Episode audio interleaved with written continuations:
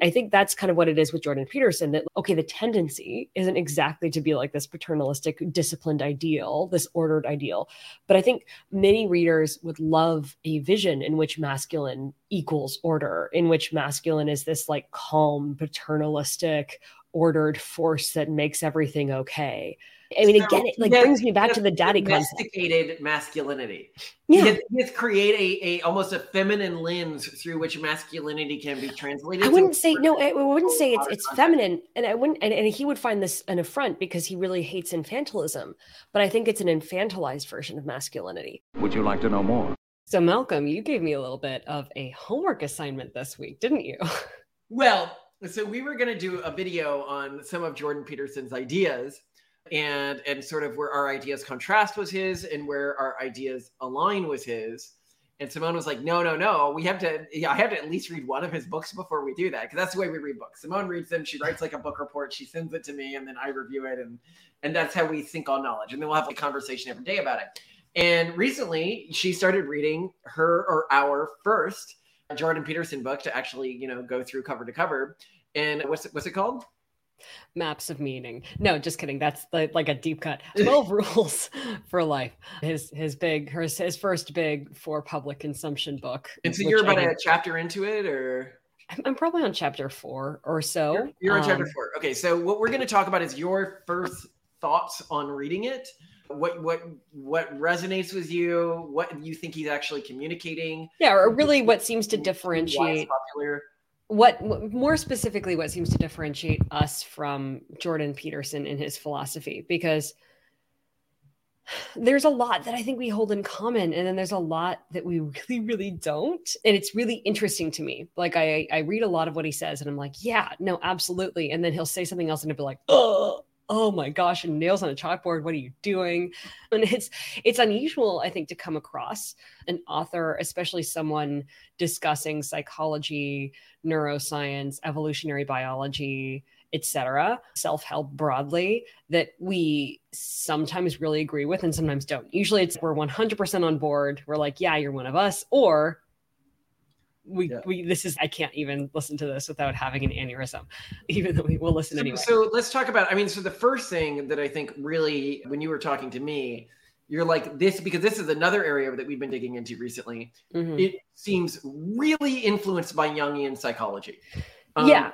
Yeah, I think which, really what he's done is he's he's dressed up Jungian psychology to make it much more palatable to a modern broadly millennial, a little bit Gen Z audience by adding a ton of evolutionary biology and neuroscience and like discussion of social science studies and things like that to this. So he'll mention, for example, go ahead, Malcolm. I was going to say, you were saying yesterday when you told me about this, but not to the core of his points. The core of his point is typically Jungian psychology and then he'll add a bunch of anecdotes that might not be directly connected to it that are like about evolutionary psychology or something. Not necessarily. I mean i think it's it's hard it's hard for me to articulate really well but my understanding of a big thesis that jordan peterson holds is and this is so close to what we you specifically have argued in the pragmatist guide to, to, religion but differently. So in the pragmatist guide to religion you point out that humans have evolved in concert with culture and religion that we our biology is designed to work with culture and religion and when you strip that away things fall apart. But then you proceed in, in all of our books to make very logical arguments and appeals to people about relationships about sexuality about life philosophy about all sorts of things right? Like it is all and you know the people who who like our books also like that we are robotic and sociopathic and like mm, very autistic.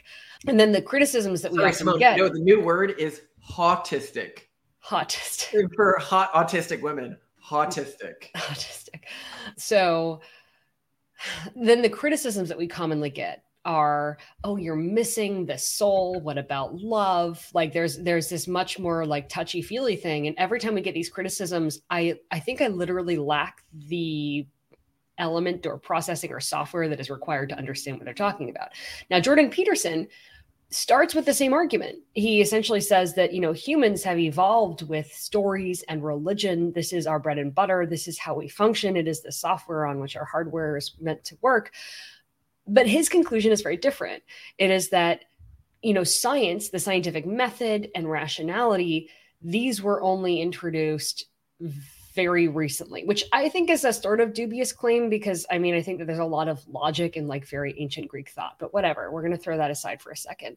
But my my my very strong impression and what I'm surprised no one's really discussing is he's basically saying, no, no, no, humans can't understand logical reasoning. Humans must understand or fix themselves, fix their psychology, make decisions through interactions with religion, through interactions with narratives. And so that's the way he does it. And this reminds me a lot of a podcast that Spencer Greenberg did with some kind of psychologist, where Spencer, you can tell, he's a very rational person like us. I think he's much more like on the autist end of the spectrum.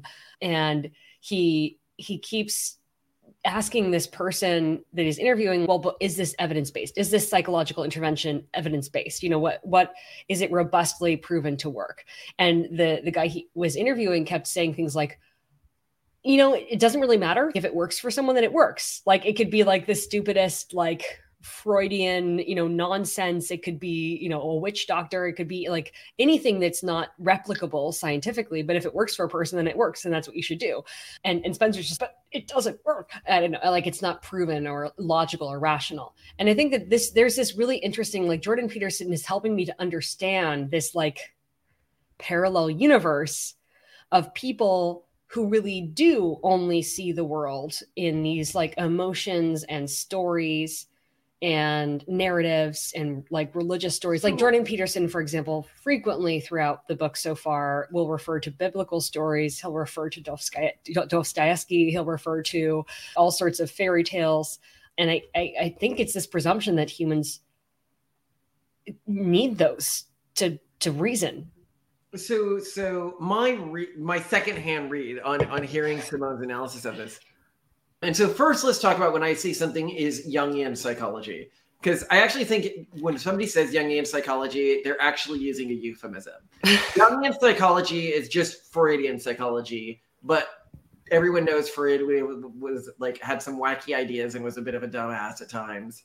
And so they, instead of saying I am a Freudian psychologist, they'll say I'm a Jungian psychologist. Well, and I think that's broadly I mean, because like most people have heard Freud's theories, and they've also heard Freud's theories like roundly in a derisive context. Yeah, yeah, but then no one, not that many people have been taught about Jung, so it's it's a lot harder to say. Well, and Jung didn't say as much obviously stupid stuff, but they both both of their psychological frameworks are broadly about narratives, but in a different way. So, our psychological framework, you've heard from our episodes, we very much believe in a narrative driven psychological framework, right? but we see the narratives as really instrumental tools to dominance over your mind. Yeah, well, um, yeah. So the problem it's it's like you agree with Jordan Peterson, but at the same time, rather than you still assume that the human is rational. You're like instead of using a narrative to like dumb it no, down for the human. I assume that humans can hijack these systems that they have. I still think at the end of the day, everything in our brains is mechanical and broadly understandable. Yeah. But the way, the tool you use for engaging them can be intentionally constructed narratives. Yes. However, a to a Jungian psychologist, the way that they actually structure their logic when thinking about the human mind is in terms of narrative. So Jungian and Freudian psychology is is it the, the core difference between it and our psychology, right? Is our system says yes, narratives are important to restructuring the mind, but when you are engaged with logical thought and trying to figure out how the world should work, you can ignore narratives, have these logical, these brief moments of actual logical thought, hmm. and then use that logical thought to build narrative tools to begin hacking the rest of the system. Okay. Whereas for Freud, when he's trying to investigate the mind, when he's trying to determine how the world actually works, and this is the same is true for Jungian psychology, they work they lean really heavily into narratives, into analogies, and into stories. Yeah. a different way of structuring their own mental processes. So a good example I could give of this is somebody is asking me like how do you structure your mind and i think this is actually a really interesting question because there's a few ways that a person can structure your mind so i think the way that the average like progressive woke urban monocultural person structures their mind is they try to make their mind a democracy of all the various impulses and voices in their mind you know okay. whether that's their experiences from childhood their impulses to i want to go have sex their all of the various parts of their mind they all get a vote and you are mentally healthy when you have satisfied utilitarianly the maximum number of these voices that make up who you are. You know, we do not structure our brain that way. We structure our brain as a complete dictatorship.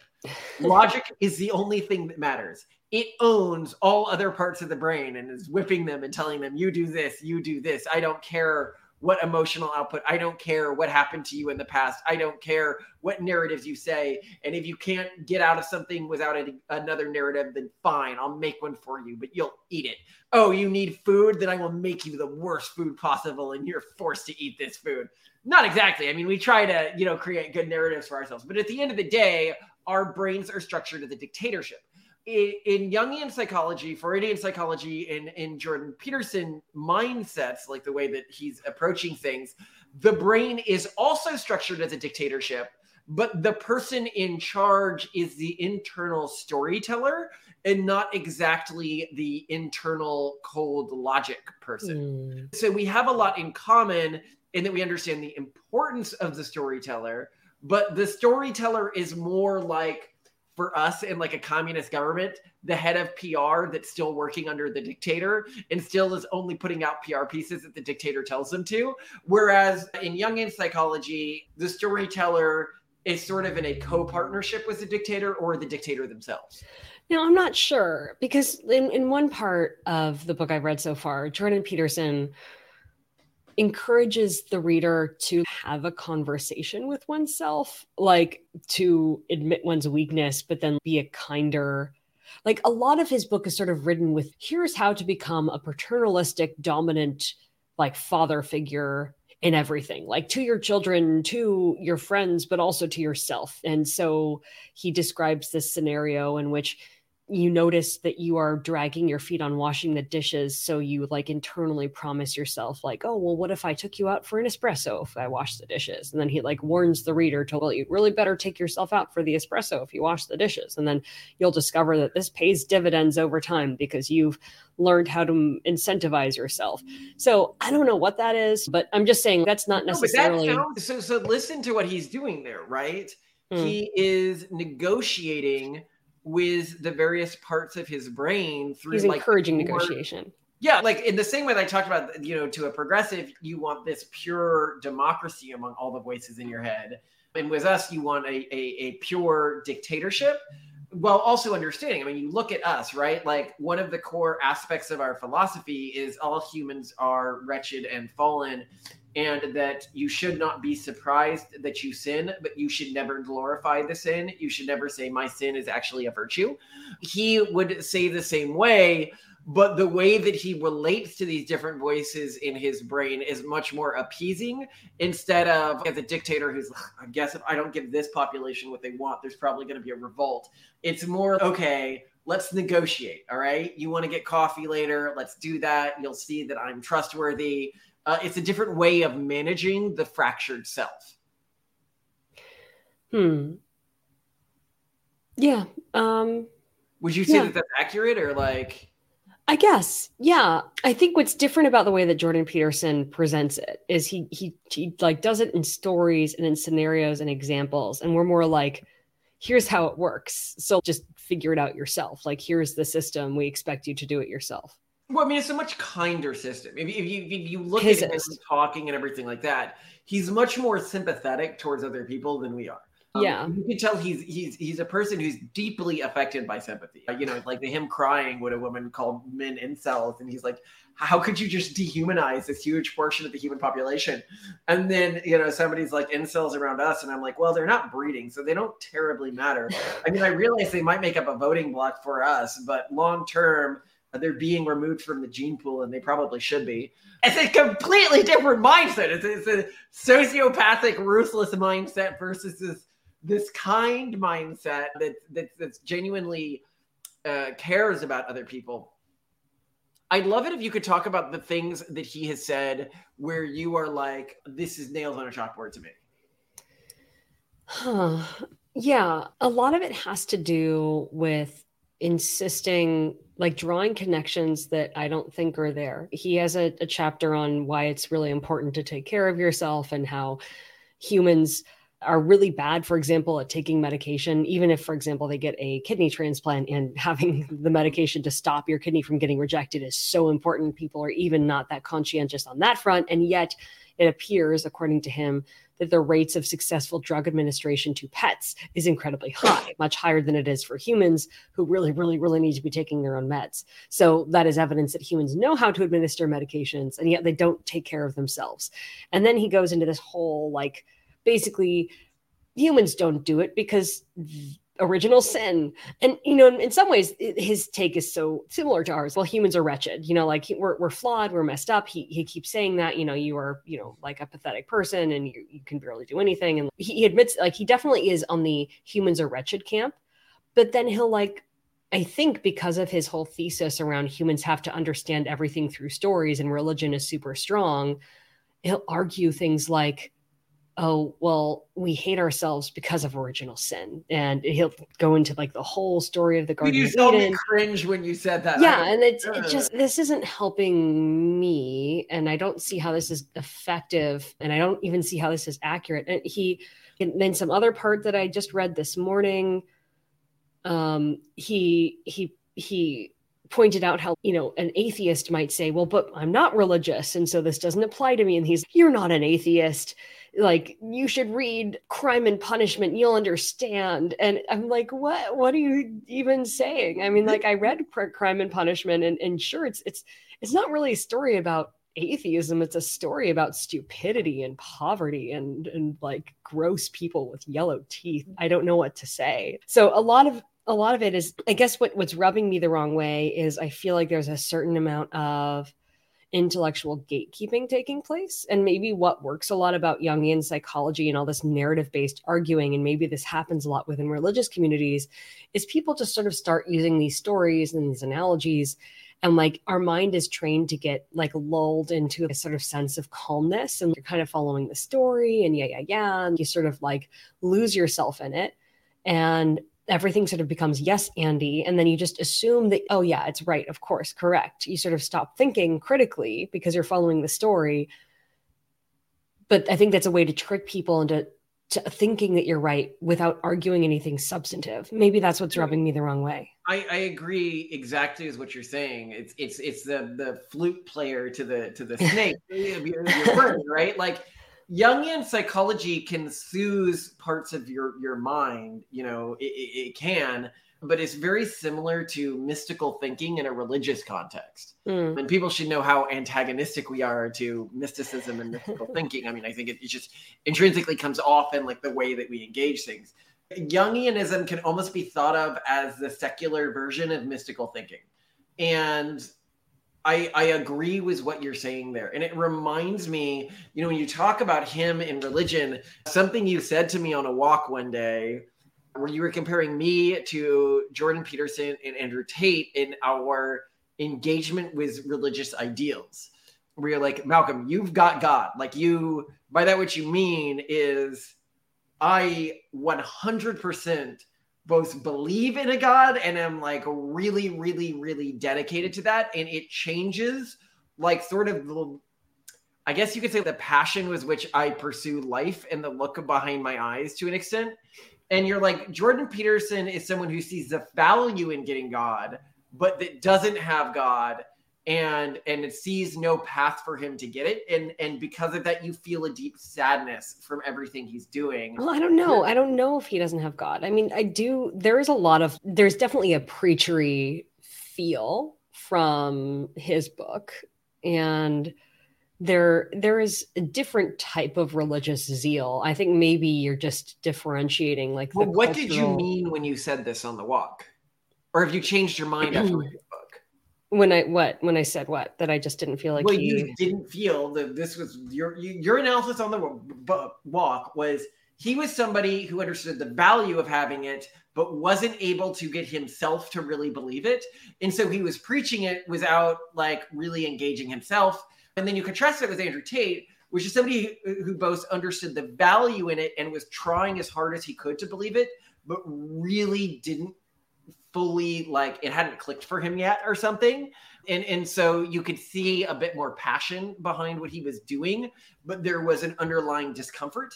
I think the difference between Faith and Jordan Peterson and Andrew Tate is more, I don't think that they necessarily have differing levels of faith. They have differing flavors of faith. So okay, elaborate on this. I think Jordan Peterson is someone who extremely logically chose to have faith.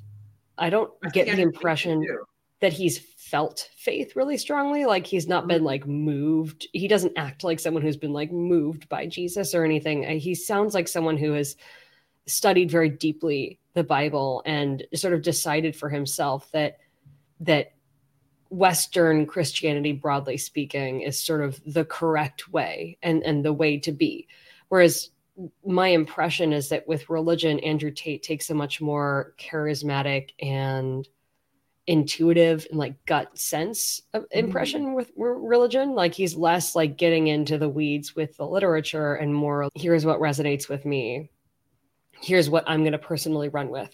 But I, I don't think that they necessarily have varying levels of faith. I mean, I think to say like being moved in a very like spiritual or emotional way doesn't necessarily mean that you're more faithful than someone who just engages in a less like a slightly more dispassionate but still intellectually very passionate way with a religion that makes a lot of sense. Yeah, and I do I do agree that it's the, it's the the charismatic aspects that are appealing to Andrew Tate, the the self narrative modifying aspects as well. Whereas with Jordan Peterson, I I do think that he is very ordered in his thought, maybe or, or more ordered. He's just uses a different hierarchy for how he orders his thought than we use.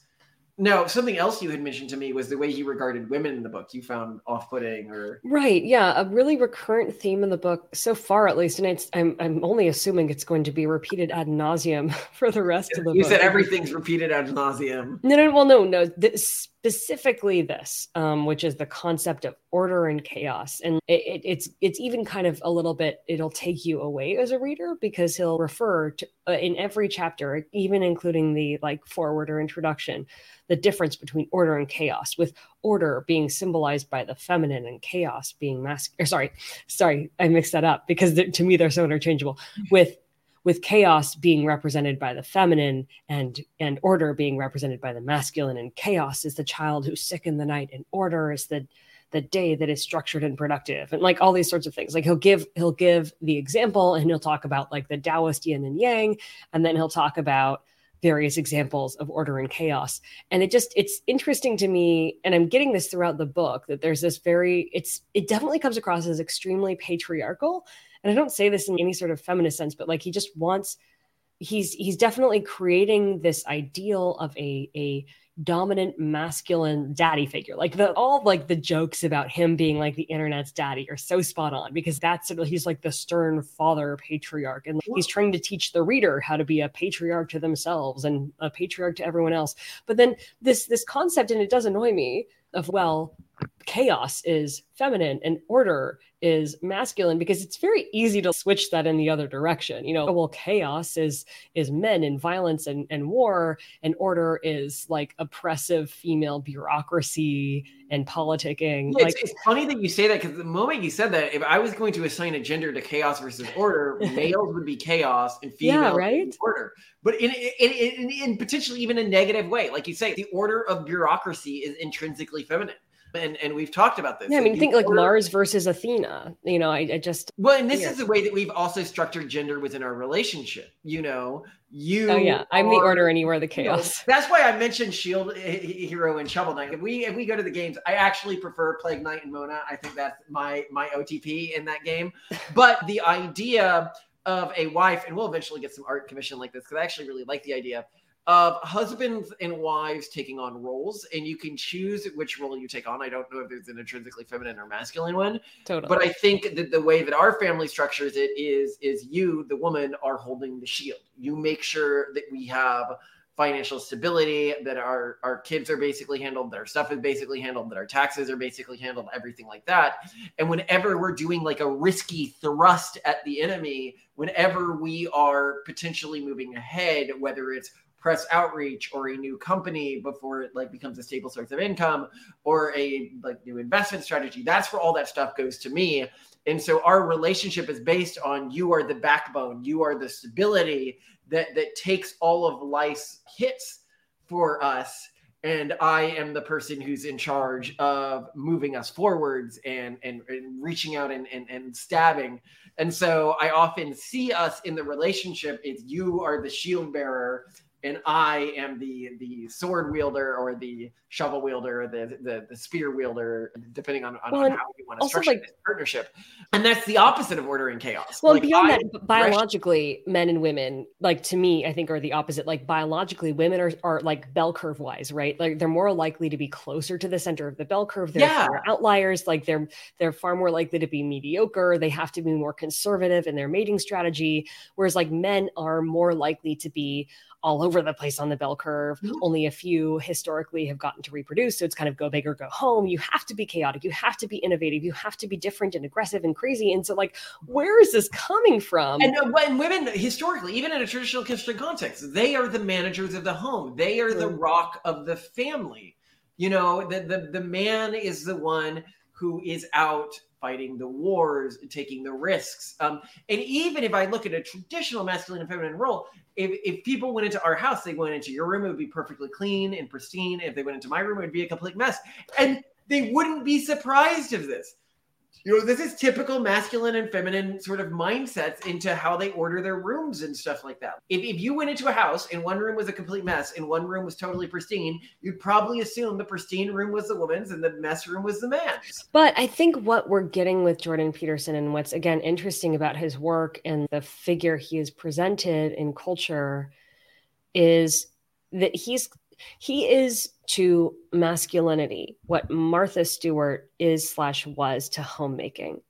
So Martha Stewart never presented a realistic picture of homemaking. You know, it was never like how to get things done fast and kind of make get the house clean for the kids and like make a dinner without them realizing it only took you 15 minutes. You know, it was always like I'm going to have my chickens lay these eggs and then I'm going to you know, hand harvest the wheat from my farm. And then, you know, she would do something totally insane. But it was we watched it. We loved this show. I loved the show a kid. I'm obsessed with Martha Stewart living because of the ideal it represented. And I wanted a world in which I I had a household like that and I had the chickens and I and I did the stuff perfectly and my house was spotless and I handmade everything. And I think that's kind of what it is with Jordan Peterson that okay the tendency isn't exactly to be like this paternalistic disciplined ideal, this ordered ideal. But I think many readers would love a vision in which masculine equals order, in which masculine is this like calm paternalistic ordered force that makes everything okay. I mean, so again, it like brings me back to the daddy domesticated concept. masculinity.